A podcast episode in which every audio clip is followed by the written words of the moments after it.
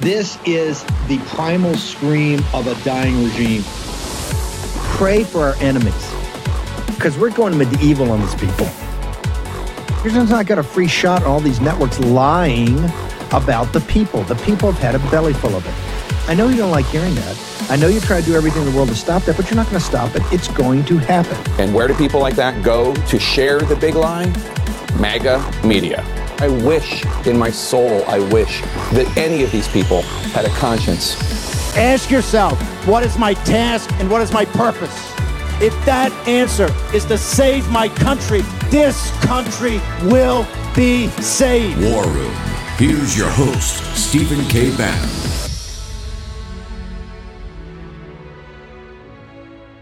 Gary, you told us that this bill would not hit the floor unless Speaker McCarthy had the votes. It appears that they're pretty confident they've got him.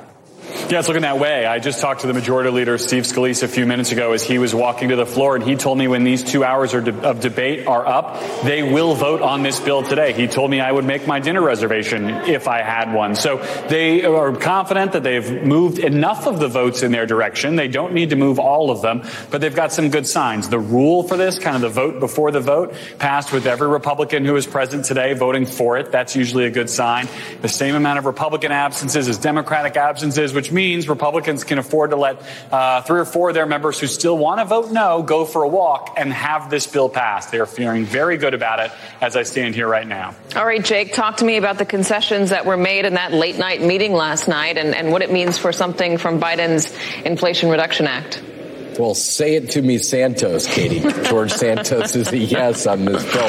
Now, listen, here's a few things to note. Number one, this bill initially repealed a number of biofuel tax credits in the Inflation Reduction Act. That really raised the ire of Iowa Republicans and Minnesota Republicans. Those were mostly stripped, and they blunted the impact of a bunch of them. Those were the two main provisions, and then they just gutted a bunch more money from the Inflation Reduction Act for things like, expanded sidewalks for urban areas, environmental impact stuff for buildings. Listen, Katie, let's be completely clear here. This bill stands zero chance of becoming law. The entire game here is to try to give Kevin McCarthy, the speaker, some leverage. Does it do that? We have no idea. They just want to get something across the floor to say, we've done our job. Now it's time for the president and the Senate to negotiate. They say they aren't negotiating. So we're turning this chapter over. And by the way, I'm a little bit more bearish than Garrett on the votes. I do think they have them. I think it's going to be very close. And I think it's going to take some arm twisting on the floor. That's going to be in the 445 to 515 time frame. I do think they have the votes, but I'm not 100% certain. I agree with Garrett that this would not hit the floor unless they think they had a reasonable chance to get this through. But Katie, I just want to be abundantly clear here. We still have no idea how the debt ceiling is actually going to be raised. This is just a show. This is just like Gamehenge, for example. This is not reality. So the next 2 months are going to be white knuckle, Katie, and there's no way around that. Gamehenge is a show that I am desperate to see in my lifetime. Welcome to the War Room. It's Wednesday, April 26th, year of our Lord, 2023. And if you haven't caught on by now, it's not Stephen K. Bannon hosting. It's Natalie Winters in the captain's chair running the show for today. But Steve will be joining us back at 6 p.m. to host the Battleground edition of War Room. But in the meantime, there's certainly a lot of news that we got to dig into. While we're here in the War Room up in our nation's imperial capital, there is ongoing debate on the floor about the debt ceiling, this GOP package. A lot of budget measures in there about whether or not to raise the debt ceiling. We'll be giving you coverage as we hear it. They should be voting imminently, if not voting already, on the package. We should have Congressman Tim Burchett joining us later in the show to break down the vote, as well as some interesting allegations and claims about Hunter Biden. But before we get there, because we know all these issues run together, I think it's important to note there's been a lot of talk about the WHO pandemic treaty, and I think that that's an interesting topic, of course, but really the convergence of this issue with what we see going on the Hill right now. And what I mean is that COVID-19 caused a lot of excessive spending to the tune of trillions of dollars that really wreaked havoc on this economy. I don't think that's a secret to anyone in the War Room posse.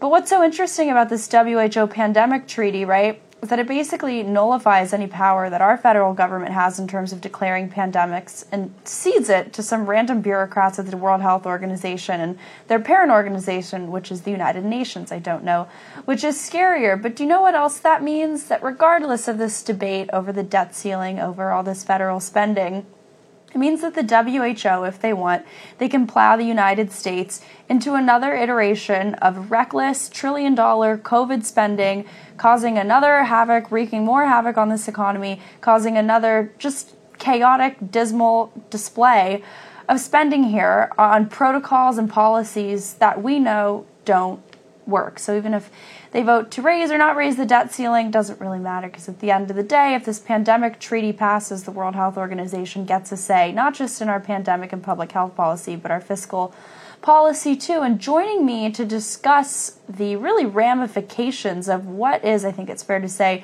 entirely botched federal policy when it came to COVID-19, we have Stella Paul from American Thinker, who wrote a pretty hot, a pretty viral piece titled "What Happened in Hospitals During COVID?" And you make the allegation that hospitals, due to a lot of policies pushed by the federal government, engaged in systematic medical murder.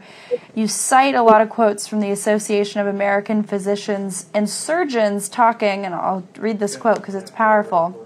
"Our formerly trusted medical community of hospitals and hospital-employed medical staff have effectively become bounty hunters for your life." Can you walk us through? It's a big charge to make to accuse a lot of these hospitals of murder, but what you mean in terms of the COVID protocols and how the federal government really kind of enabled this. Yes, Natalie, thank you for having me on. I really appreciate it. And I'm actually not making these charges. The charges that quote is from AAPS, the American Association of Physicians and Surgeons, which I believe is the largest organization in the country of independent doctors. And they are making this claim based on economic incentives, which I can take you through, which the federal government set up. They were encoded into the CARES Act, which was a $2 trillion federal response to COVID that included huge payouts to hospitals, particularly, and all the economic incentives were for following specific federal protocols. So they had the effect of taking agency away from the doctors on the scene to respond individually with what they've learned from experience and what might work with that particular patient, and instead just railroad everybody, medical staff and patients alike, into the rigid parameters of this federal protocol. So I wrote this article using the claims made by AAPS, but also by the fact that we've entered into lawsuit time. There in California, 14 bereaved families have filed lawsuits against 3 hospitals for wrongful death lawsuits for killing their loved ones with what they call the remdesivir protocol. And if you like, I can explain what that is. Yeah, I was going to say, I'd love to get really into the weeds, because you pull out, there's a list of bullet points that really shows the incentives for these hospitals to treat COVID-19 a certain way and itemize these cases to really, I would argue, inflate the numbers of COVID-19, some of these examples, and then I'd love to have you explain more, but added bonus payments for each positive COVID-19 diagnosis, another bonus for a COVID-19 admission to the hospital, a 20% boost bonus payment for Medicare on the entire hospital bill if physicians opted to use remdesivir instead of ivermectin. Correct. And that's a big one right there, which is the entire hospital bill got a 20% boost from Medicare if they used remdesivir instead of ivermectin or hydroxychloroquine. And probably a lot of your audience is familiar with the fact that Those medications, hydroxychloroquine and ivermectin, were long-standing, safe and effective medications, and they were disparaged, they were vilified, they were denied, and instead the federal government gave this, absolutely gigantic boost, 20% on the whole bill, if you use remdesivir, which was a very problematic drug, known to have toxic, possibly lethal effects on the kidneys and other organs. And continuing with this list from AAPS, Natalie, that you read, there was another and larger bonus payment to the hospital if a COVID patient is mechanically ventilated. So ventilation was a key part of this lethal protocol that the government paid for. And we can talk, there was a specific order in which this protocol unfolded, and we can talk about that if you like.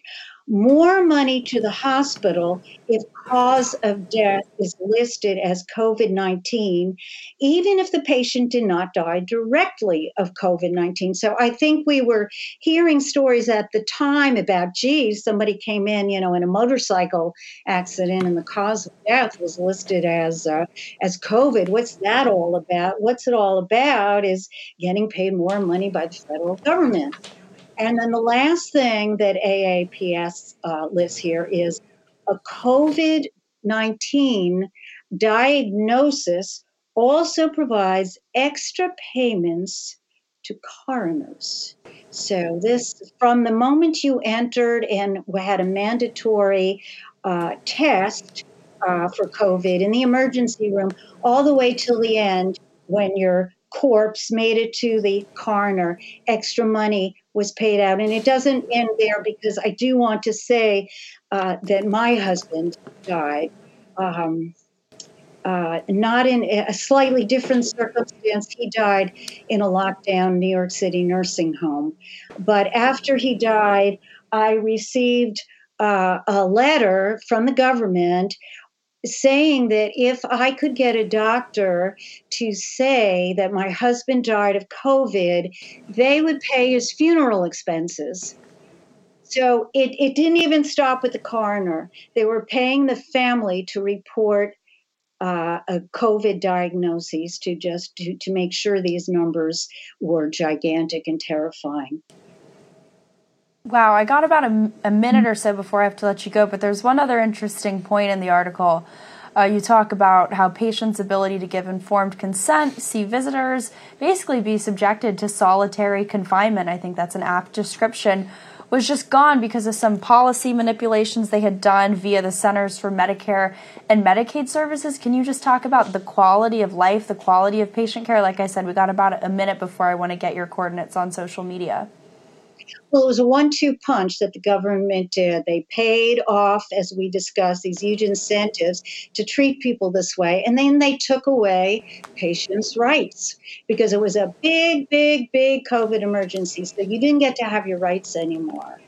And so crucially of informed consent. And the lawsuit in California revolves around the issue informed consent, that these patients and families were never informed of the dangers of remdesivir and the other treatments they had. But this was all done with a magical waiver.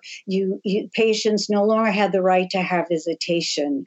They no longer had the right for informed consent, and they no longer had the right to be with other people, to not be confined in complete isolation.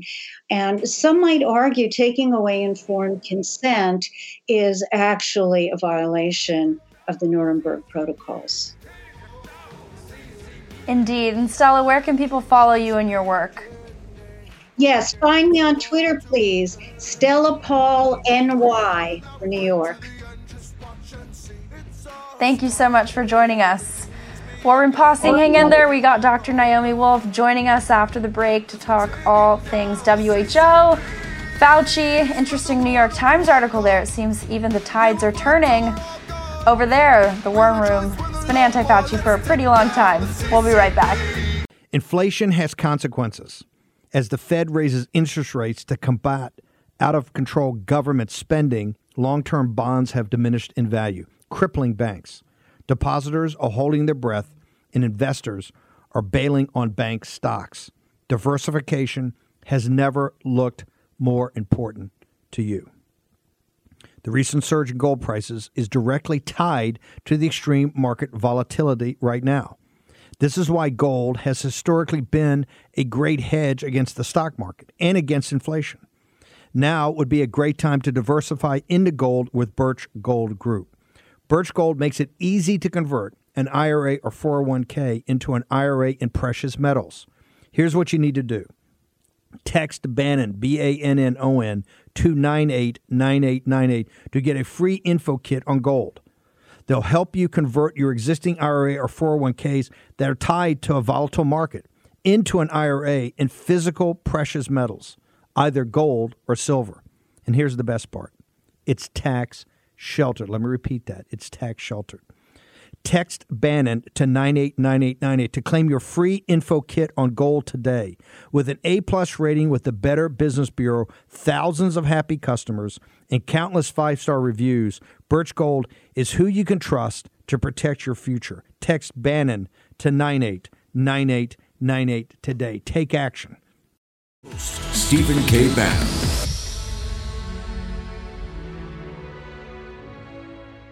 Thank you, Madam Speaker and Representative Vang. If a Minnesotan writes an article claiming or arguing that COVID-19 is a Chinese bioweapon that leaked from a lab in Wuhan, and someone reports that article to the Department of Human Rights, is that something that the Department of Human Rights should put in their bias registry under your bill? Representative Vang. Thank you, Madam Speaker. Representative Niska, not all incidents are considered, I guess, violent or criminal, as I said before. And so this clearly, with the rhetoric that we have seen since the pandemic and regarding accusing Asians of bringing in the coronavirus, that is bias motivated. And so that can be considered a bias incident. Representative Niska. Thank you, Madam Speaker. I think I heard yes to that, which is very troubling to me, that someone making a factual argument along those lines, I think is something that's within political discourse would be included in the Department of Human Rights database. Let me ask you another question, though, if Representative Vang would yield. She will yield. Representative Niska. Thank you, Madam Speaker and Representative Vang. If a Minnesotan is wearing a T-shirt that says "I love J.K. Rowling" and someone sees that and reports them to the Minnesota Department of Human Rights as an example of gender identity or gender expression bias, is that something that the Minnesota Department of Human Rights should put in this bias database? Representative Vang. Thank you, Madam Speaker and Representative Niska. I think this question will best be answered by the lawyers. I'm not a lawyer myself. I think in the language of the provision, we have looked at the language to make sure that a substantial part of any incident has to be relating to bias and hate and motivated. And so I will... I'm not going to say a yes or no to that question. It is really up to the... those investigating to decide whether there is substances. A government database of hate incidents?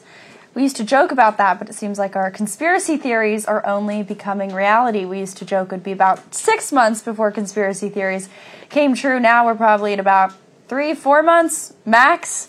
Well, joining me to discuss that and more is Dr. Naomi Wolf, someone who I think has been warning about this happening really from day one, whether it's COVID or frankly any issue. It seems like the war room would be very guilty. I feel like we'd have a lot of offenders in that government database of committing hate crimes if simply saying that COVID-19 developed in a Chinese Communist Party-run laboratory qualifies under that new bill that's in the Minnesota State House. They're debating that provision. Dr. Wolf, like I said, is someone who really has been sounding the alarm, raising the red flags about the convergence of all of this hate speech, misinformation, everything, especially when it comes to COVID.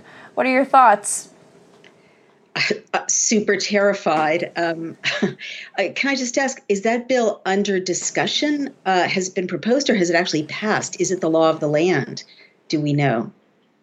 Not to put you on the spot. They are currently No. They're currently debating it. It hasn't passed yet. Luckily, though, something tells me we'll get the phone number so the War Room Posse can give them a call and let them know what they think. Maybe they can wear their I Heart J.K. Rowling shirts while they do so. But no, they're currently just debating it, like I said, in the Minnesota State House.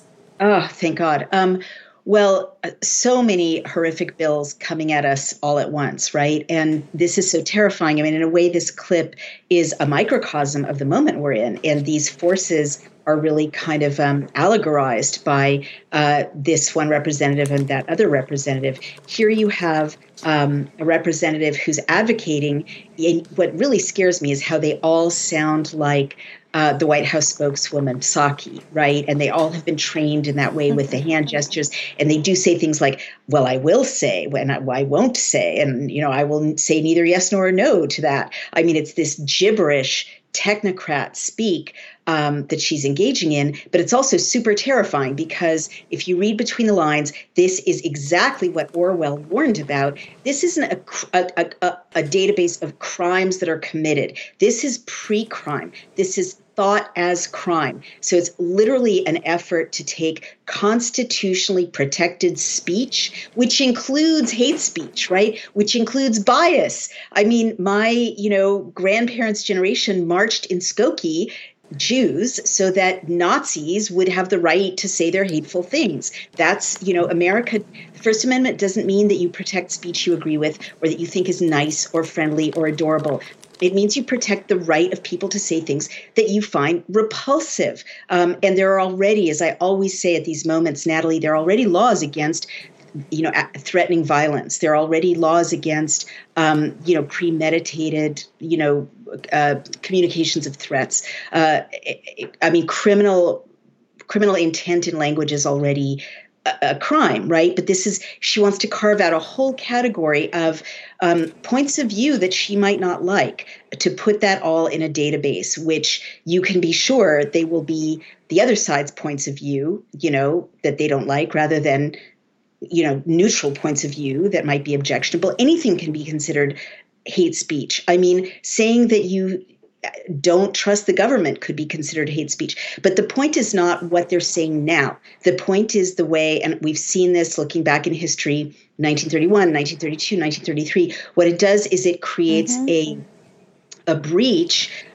You start with the most obvious examples of hate speech, right? But then it just moves imperceptibly to include any point of view that could in any way destabilize the people in power. And then you get to roll up your opposition, or you get to then add, a two-tier society in which people who think the wrong thoughts don't get into certain places, or you create, penalties, fines or other penalties going along with it, or business penalties, or a mark on your, social media account saying this person is engaged in Minnesota thought crime.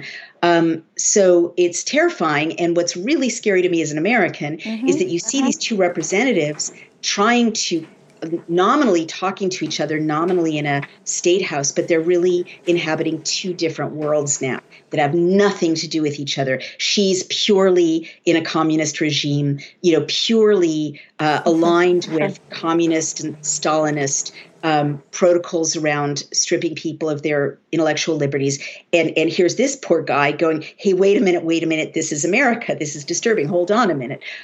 So that's what's terrifying, that's where we are right now. People want to switch our whole culture and regime to a Marxist situation in which we don't have free speech. Yeah.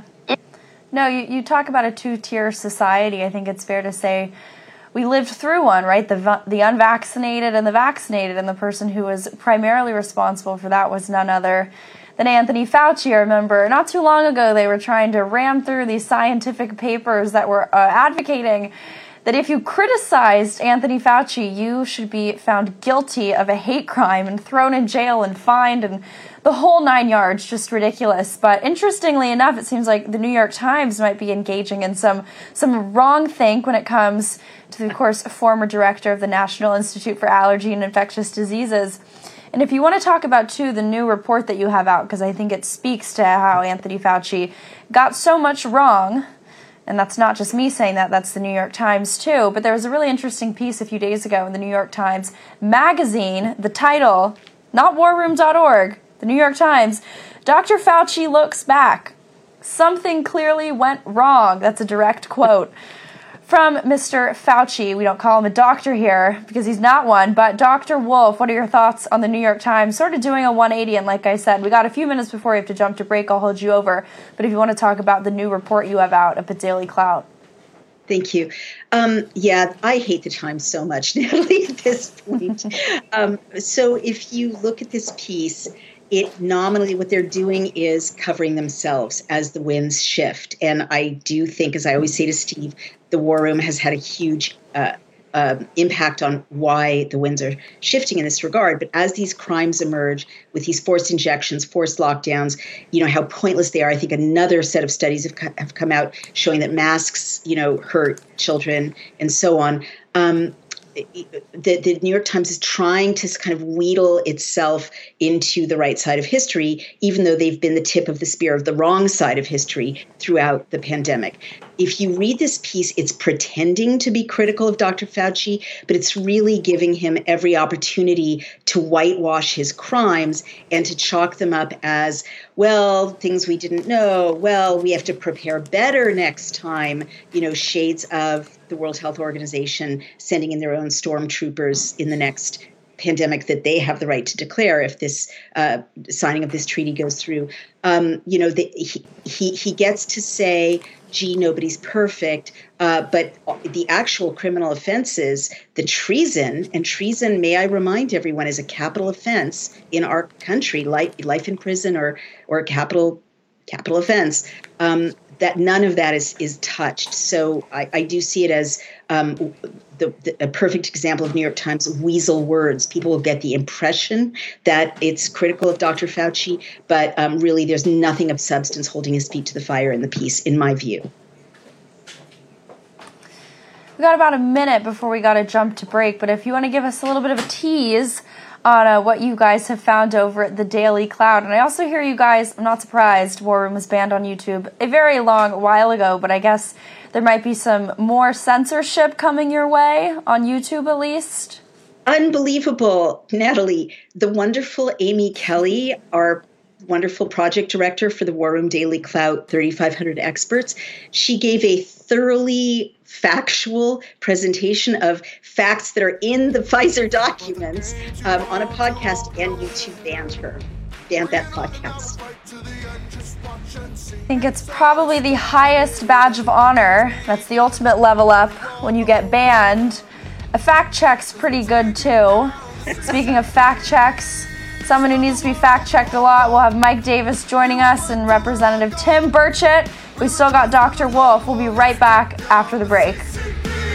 For War Room veterans, you know we have been all over this supply chain issue with China and medications and the active pharmaceutical ingredients. China has a stranglehold on us where there's a way to break that.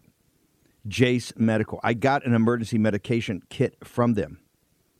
The FDA just declared a global shortage of medication and warned that critical antibiotics are in extreme short supply across the United States. But you know that because you're a viewer or listener of this show. Now, here's the action you can take to correct. Do yourself and your family a favor and get your Jace case right now. It's a pack of 5 prescription antibiotics you'll have on hand for common emergencies. Just visit jacemedical.com. That's Jace, J-A-S-E. JaceMedical.com. Take a few minutes and fill out the form. Your information will be reviewed by a board-certified physician, and your medication will be dispensed by a licensed pharmacy at a fraction of the regular cost. You'll be glad you have the Jace case. Go to Jace Medical, that's one word, J-A-S-E, medical.com, and enter code Bannon at checkout for a discount on your order. That's promo code Bannon at Jace, J-A-S-E, medical.com. You know what the problem is because you've watched the show. You can take action and break that problem by going to Jace Medical and get your Jace case today. Action, action, action. A lot of people complain about the state of our country or the way woke corporations treat us and their employees. But it's not enough to complain. We need to change the way the marketplace works. And that starts with you and where you actually spend your money. In less than a year, PublicSQ has grown to be the largest platform of patriotic, freedom-loving businesses the world has ever seen. Whether you want to support a restaurant that only buys from local farms, a coffee shop that took a stand against COVID mandates, or a bank that would never counsel you for your political views, PublicSQ is your guide. Public Square connects freedom-loving Americans with the community and businesses they share their values. Here's the best part. It's absolutely free to join. Just go to PublicSQ.com. That's PublicSQ.com and download their app today. Simply create an account and begin your search. You can also list your business for free so your local community can support you. We can't always change the world, but we can change how and where you spend your hard-earned dollars. Begin your search at Public Square today. That's PublicSQ.com. That's PublicSQ.com. Take action. Stop giving your money to people that hate you and your values. Go to PublicSQ.com. Host Stephen K. Bannon.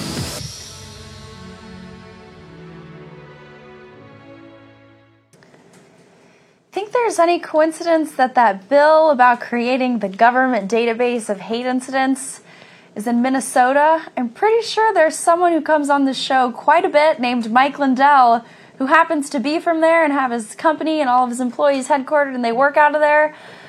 Maybe they're doing it. Something tells me that Mike Lindell would appear in that database quite a lot because he is such a good fighter for election integrity.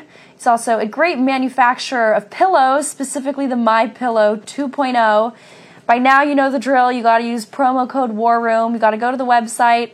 Check out the special little square or rectangle, I'm not exactly sure what it looks like, but I know they're always updating it with the newest and the latest deals. I know he's always talking about the sheets.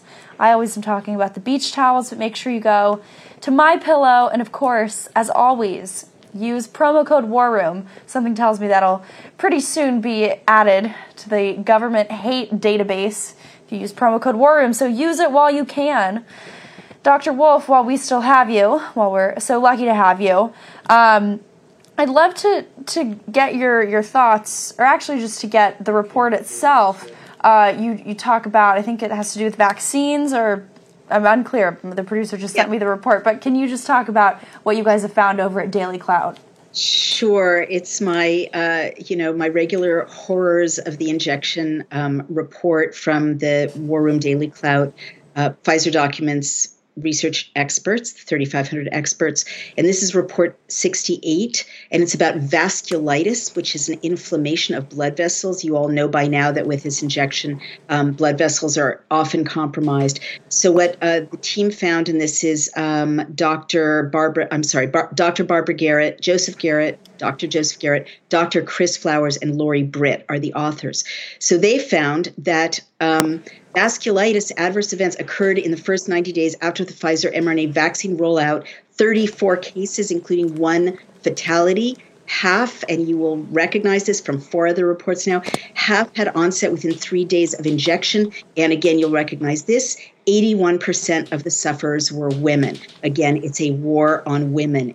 Yet another example, 8 out of 10 were women. So they found 34 vasculitis events, 81% women, as I mentioned, onset time as early as 24 hours to 19 days, with half occurring within 3 days, cause effect. Systemic vasculitis is difficult to treat. It often cannot be cured.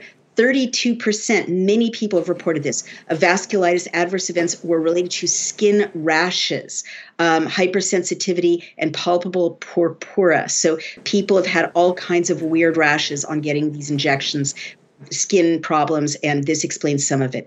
35% of these adverse events were marked as not resolved, ongoing, at the end of these 3 months of the study. Pfizer received reports of 3 cases of giant cell arteritis, a serious autoimmune disease of the large blood vessels that can lead to blindness if not quickly treated. 3 cases of peripheral ischemia, inflammation of blood vessels to the point of impairing blood flow, were reported. 2 cases of Behçet's syndrome, a type of vasculitis with mouth, skin, and genital sores, often accompanied by eye inflammation and blood clots, were reported. And last horror, 1 instance of Takayasu's arteritis, a very serious and rare disease where the aorta and its main branches are typically inflamed, was recorded. After all of these horrors, Pfizer concluded, quote, "This case review does not raise new safety issues. Surveillance will continue," end quote. And they kept going. I don't know what's worse, having to listen to Tiffany Justice and all the Moms for Liberty go through the horrible stuff in these children's books and all the stuff they're cramming down their throats, or all these side effects from these vaccines and all these COVID protocols and therapeutics, whatever they are. It's all so bad. And before we let you go, though, I'm curious, because I think there's no better example of what you've been worrying about for a very, very long time than the WHO pandemic treaty, in terms of really overriding American sovereignty in favor of a couple bureaucrats out in the World Health Organization, because, as we know, they did such a good job with COVID-19. They've been so transparent, and they really held the Chinese Communist Party accountable, and I totally trust everything that they have to say when it comes to vaccines and boosters. Not quite. What are your thoughts? Again, we're pushing up. I think Congress is maybe going to start enacting, or at least having a vote on, some legislation that will not allow Joe Biden to unconstitutionally enter us into this treaty, which is what it is. We'll call it for what it is here, a treaty. But what are your thoughts on just the guiding principles, the guiding ideologies behind it? Nothing's more important right now, Natalie, than this issue. The Sovereignty Coalition, to which I'm an advisor with the wonderful Reggie Littlejohn and Frank Gaffney, of course, who've talked about this here, are doing something wonderful, which is saying, let's just withdraw from the World Health Organization altogether. And when I was dyed in the wool liberal media darling not so long ago, I thought that was crazy when President Trump proposed it. And now I think it's going to save us from this coup by health authorities. People have to understand, if this treaty goes through, we tomorrow can see the construction of quarantine camps in every state. I just got off the phone in a podcast with Australia. The country's spirit is broken. They have no more democracy, and there are quarantine camps where people can be dragged off for up to 2 years and vaccinated against their will and kind of held away from the rest of the community based on the decision of public health authorities. We narrowly avoided that in New York State. Governor Hochul wanted to create quarantine camps. Well, if this treaty goes through, the World Health Organization /China /the Bill and Melinda Gates Foundation, because they're all the same thing, will be perfectly free to set up quarantine camps in every state and drag us off there, separate us from our children. I'm not exaggerating, forcibly inject us with whatever they want. And now there's a new regulation saying you can call anything a vaccine, right? RFK Jr. has called attention to that. And move on to the criminalization of thought. This goes along with the discussion we saw in the Minnesota State House. They're health authorities trying hard to criminalize or to stigmatize dissent as a mental health condition, like criticizing the government as a mental health condition. Well, if you add mental health to your list of healthcare issues, then the WHO can drag off anyone like you and me that they can call mentally ill, because we have the mental illness of thinking for ourselves and criticizing the state and criticizing Dr. Fauci, criticizing China. So it'll be literally, the coup will be complete. And, as I said to the Australians, thank God for the Second Amendment. I think that's the only thing keeping us from being Australia right now, being Canada. These people are broken. They're broken in spirit. There's no resistance. There's no hope. And they were so much like us 3 years ago. Literally, if this treaty goes through, nothing will, except you know, peacefully accept the Second Amendment and the First Amendment and the Constitution will stop us from being, you know, so soon like China, like Australia, like Canada in terms of everyone living in fear and everyone. I mean, there's a bill that Senator Kim Thatcher just sent that they're trying to pass in Oregon that would let children agree to vaccination of any kind, that would allow children to have abortions without their parents being told, and that would allow a baby to be born to be exposed and die. This is a real bill. So this is the kind of health care we can expect in the United States from the people who harvest organs from their own people. And we have to defeat it. Dr. Wolf, where can people follow you and keep up with your work? Thank you for the great news. Yes, where can people get more of it? Well, together we will prevail. So you can, please, everyone, rush to order the War Room Daily Clout Pfizer Documents paperback. It's right there on the right-hand side on dailyclout.io. We've sold out 3 times, but now books are being reprinted. You can get your book. Please give it to your doctor, to your loved ones, to your elected officials. So important. You can find me on dailyclout.io or on Naomi Wolf Substack or on Naomi R. Wolf Getter and Twitter. Thank you so much for joining us. You guys probably know me formerly as an investigative reporter. I joke, War Room is my day job. Investigative reporting is my night job. I like to stay up late, and it's how I write my best stories. I just host when I have to for Steve. You guys know I try my best. I know I'm no Steve, but I try my best. But it's interesting because at least in my old reports, a lot of it had to do with infiltration of the United States government by the Chinese Communist Party, the CCP, of course. But what's really interesting and what I've been focusing on now is how a lot of these other, I would say, almost equally nefarious, if not frankly, they're just a proxy, they're an offshoot, 3-letter organizations like the WHO, the WEF, have also infiltrated the Biden regime. And what's really interesting, something that I haven't yet broken on War Room, is that, believe it or not, Joe Biden's senior director for global health security and biodefense, if you read his resume, he basically touts himself as the top advisor to Joe Biden on pandemic security and all things public health and all things health, all things vaccines. Well, believe it or not, he used to be a senior advisor to the World Health Organization. And not just any old branch of the World Health Organization, the actual branch, the actual body of the World Health Organization that was responsible for creating the pandemic treaty in the first place. They made a blueprint. They made sort of a white paper back, I believe it was 2020, 2021, where they called for a treaty-like document to be the solution, the panacea to everything, all the chaos that COVID-19 caused, when frankly COVID-19 proved that populism and not ceding national sovereignty to groups like the WHO and the WEF was the way to go. But alas, it seems like we have an infiltration of the Biden regime all the way at 1600 Pennsylvania Avenue to all the other agencies by a lot of people who used to work at the World Health Organization, a lot of people who used to work at the World Economic Forum. They just put a very high-level advisor to the Department of Transportation as someone who used to serve on a very, very high-ranking position in the World Economic Forum. No conspiracies, no coincidences, but you never know. But I think we have Mike Davis down the line, or do we have Representative Burchett? I think we have Representative Tim Burchett joining us. If we do? Yeah, put him on the box. Yeah. Awesome. Thank you so much for joining us. I think you're hot off the floor. We got about 2 minutes before we got to jump to break. Can you give us the latest on the vote on what's happening? Yeah, there are currently 4 Republicans that are no. I don't know where it's going to end up.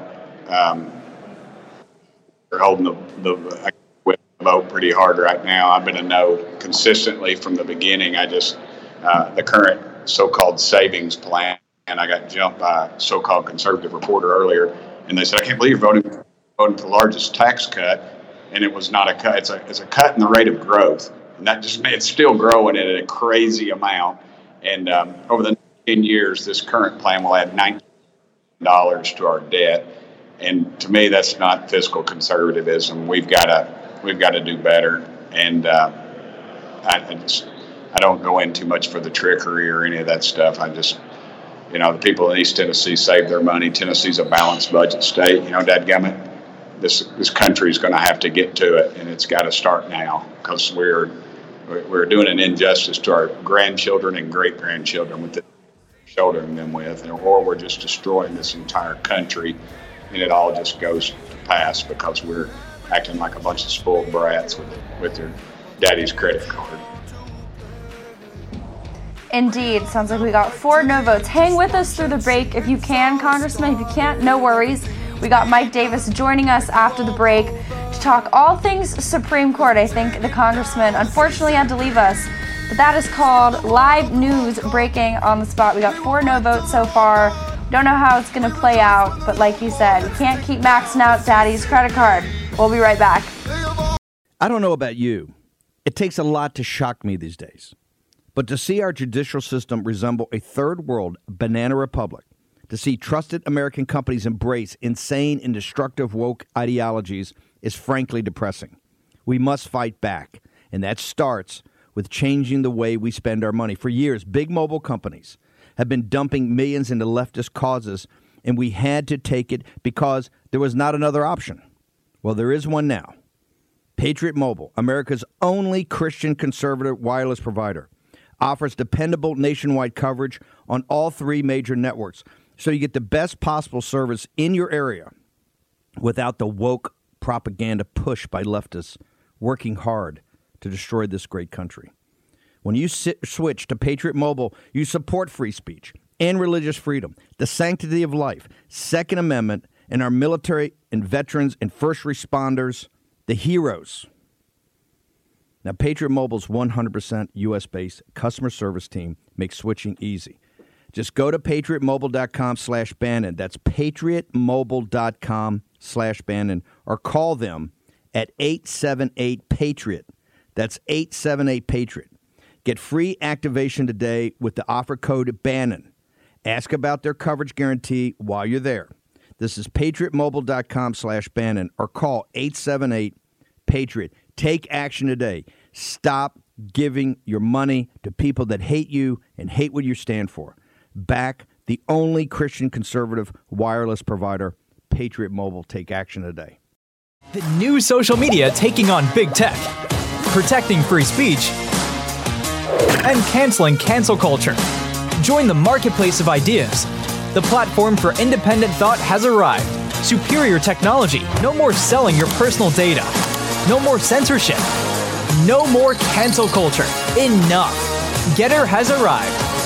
It's time to say what you want, the way you want. Download now. I know the war room, we're always talking about credit cards and limits and spending and don't max out your credit cards. And of course, I agree with that, except when it comes to one company. And that's MyPillow. You should definitely buy all that you can from MyPillow, and we can get you a really good deal here at the War Room because we have a very, very nice, I'd argue, the best promo code for you to use, promo code War Room. And while you're falling asleep on your pillow, right now we're going to do a combo of our sponsors. You could fall asleep reading The End of the Dollar Empire from Birch Gold. How's that for a truly War Room evening? Maybe you can even catch Battleground. Like I said, Steve will be joining us back at 6 p.m. to take the reins back from me and do his hosting, which he does so wonderfully. Can only hope to one day be as good as him. But in the meantime, we got a few minutes to spare to talk to none other than the legal flamethrower that is Mike Davis, who's been coming in very hot on Twitter talking about all things Supreme Court. Mike, can you give us sort of the latest what's going on in that theater of war? Yeah, so thank you, Natalie. So President Trump transformed the Supreme Court and the critically important federal courts of appeals for the first time in 90 years. We have a constitutionalist majority on the Supreme Court and the lower federal courts of appeals that will keep the government in check, and that will protect our First Amendment right to speak, to associate, to worship, our Second Amendment right to keep and bear arms. The Democrats don't like this because that is the last line of defense. The Supreme Court is the last line of defense that protects the American people from government overreach and tyranny. So what the Democrats are trying to do now is, for the first time in 90 years, they're inventing these ethics issues, these ethics problems that these justices supposedly have on the Supreme Court to try to delegitimize the conservative constitutionalist Supreme Court so they can try to cow the justices, and they can try to push their radical agenda, like port packing, impeachment, term limits. Next Tuesday, the Senate Judiciary Committee is having a hearing. Dick Durbin and the Democrats are holding a bogus hearing to try to claim that the Supreme Court needs a new ethics regime so they can use that ethics regime to beat on these conservative justices. We're seeing that with Clarence Thomas. We're seeing that with my former boss, Justice Neil Gorsuch. We saw that with Kavanaugh. It's just constant lies, manipulation, smear, misrepresentations of the facts and the law, because they know that the Supreme Court is the last line of defense. I know lawfare is a tactic that is very beloved by the Chinese Communist Party. It's written into PLA military code, but it really seems like the left has focused in on the American legal system, both public and private sector, to sort of advance their agenda. I think we see this going on right now with, of course, the Biden DOJ. Why do you think that is? And also, too, what's the latest on the front of the Biden DOJ in terms of the whistleblower and Hunter Biden and all things money laundering, tax evasion, sex trafficking, human trafficking? The list goes on. I could probably talk for the rest of the show about all the crimes Hunter Biden has committed. But where do we stand on that front? And why is the left so intent on weaponizing the legal system here in the United States? They're so intent on doing it, Natalie, because they're so effective at it, because Republicans are so weak and stupid, and we don't fight back against this. So the Article 3 Project, we fight back every day, but it seems like it's a lonely fight, fighting back against the Democrats' lawfare and their weaponization of the of law enforcement, whether it's the U.S. attorneys' offices around the country, the FBI, local Soros-funded DAs around the country. They're doing it against Trump, Trump's top aides, including Steve Bannon, Trump supporters, parents who are protesting at school board meetings, Catholics who are praying outside of abortion clinics. Now they're even going to get, going after Supreme Court justices after they terrorized the Supreme Court justices and their families last summer. So this is never going to end. The only way we're going to stop this is if we give the Democrats a healthy dose of their own medicine. We have to take off the gloves, put on the brass knuckles, break their glass jaws, and Democrats only respect power. So we need to start giving them a healthy dose of their own medicine with our own lawfare, with our own ethics complaints, with our own lawsuits, with our own Republican-appointed state attorneys general, Republican DAs, Republican prosecutors around the country starting to prosecute the Bidens and other Democrats for their real crimes instead of the fake crimes that they concoct to go after Trump, Trump's top aides, Trump supporters, and now the Supreme Court. Why are Republicans doing this? There seems to be such a double standard, and it's compounded by the fact that the crimes that the Republicans are committing aren't actually even crimes. Meanwhile, you have the Clintons, basically everyone who's part of the establishment, I'll throw the Bushes in there too, actually engaging in corruption and punishable offenses, but they seem to be getting away with it. Why are we so weak on the right when it comes to actually using substantive lawfare against these, I'll call them what they are, traitors? Got a few minutes, 2 minutes before I got to let you go.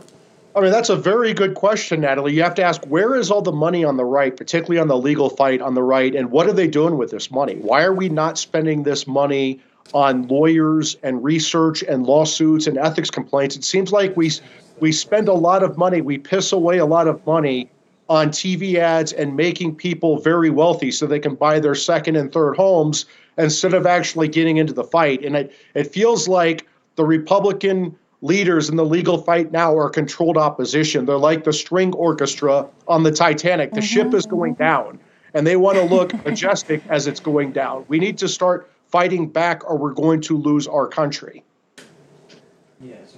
Indeed. And speaking of fighting back, if people want to stay up to date with what you're doing in your work, where can they follow you in the Article 3 Project? I appreciate that. It's article3project.org, article3project.org. At Article 3 Project, at Article Number 3 Project on Getter, Twitter, and Truth. And my personal is at MRDDMIA. And I'll tell you, the Supreme Court fight is starting to heat up. People need to get engaged. Follow us online, and it's going to be a brawl here in the coming weeks. Thank you, Mike. And just in time for the end of War Room, we got some breaking news via Reuters. U.S. House narrowly passes Republicans' debt ceiling bill that aims to spark negotiations with Biden on avoiding default. Make sure you head over to warroom.org to keep up with the latest stories. We're pumping out content, churning out content. Speaking of the Capitol, do you know some Hunter Biden-linked lobbyists actually want to build a display there to highlight Russian war crimes and how Ukraine is just so innocent and so oppressed, using, of course, your taxpayer dollars. And these are people, like I said, whose names are all over the Hunter Biden hard drive, hardcore Biden cronies, good old corruption. Maybe we'll see some indictments for that. I won't hold my breath yet. Head over to Battleground. War Room Posse, you already know free speech is under constant attack by the swamp and their big tech allies. They resell your communications and personal data while lecturing and laughing at you. I've got the solution. Unplug Systems, a secure communications company, has an app suite you can install on any Android phone, including its own uncancelable app store, VPN, antivirus, and highly encrypted messenger, better than Wicker, Signal, Telegram, or anything else. None of your message or VPN traffic is stored, analyzed, or sold. Claim your security for only $10 a month. Go to their website, unplugged.com. That's unplugged.com/warroom to install the Unplugged suite. It's secure, it's private, it's the way we stay connected and informed. Get it now. Take action, action, action. Use your agency. Folks, let me tell you about Solti. It's a company that makes a soft gel supplement rich in antioxidants to help people like you and me keep a healthy heart.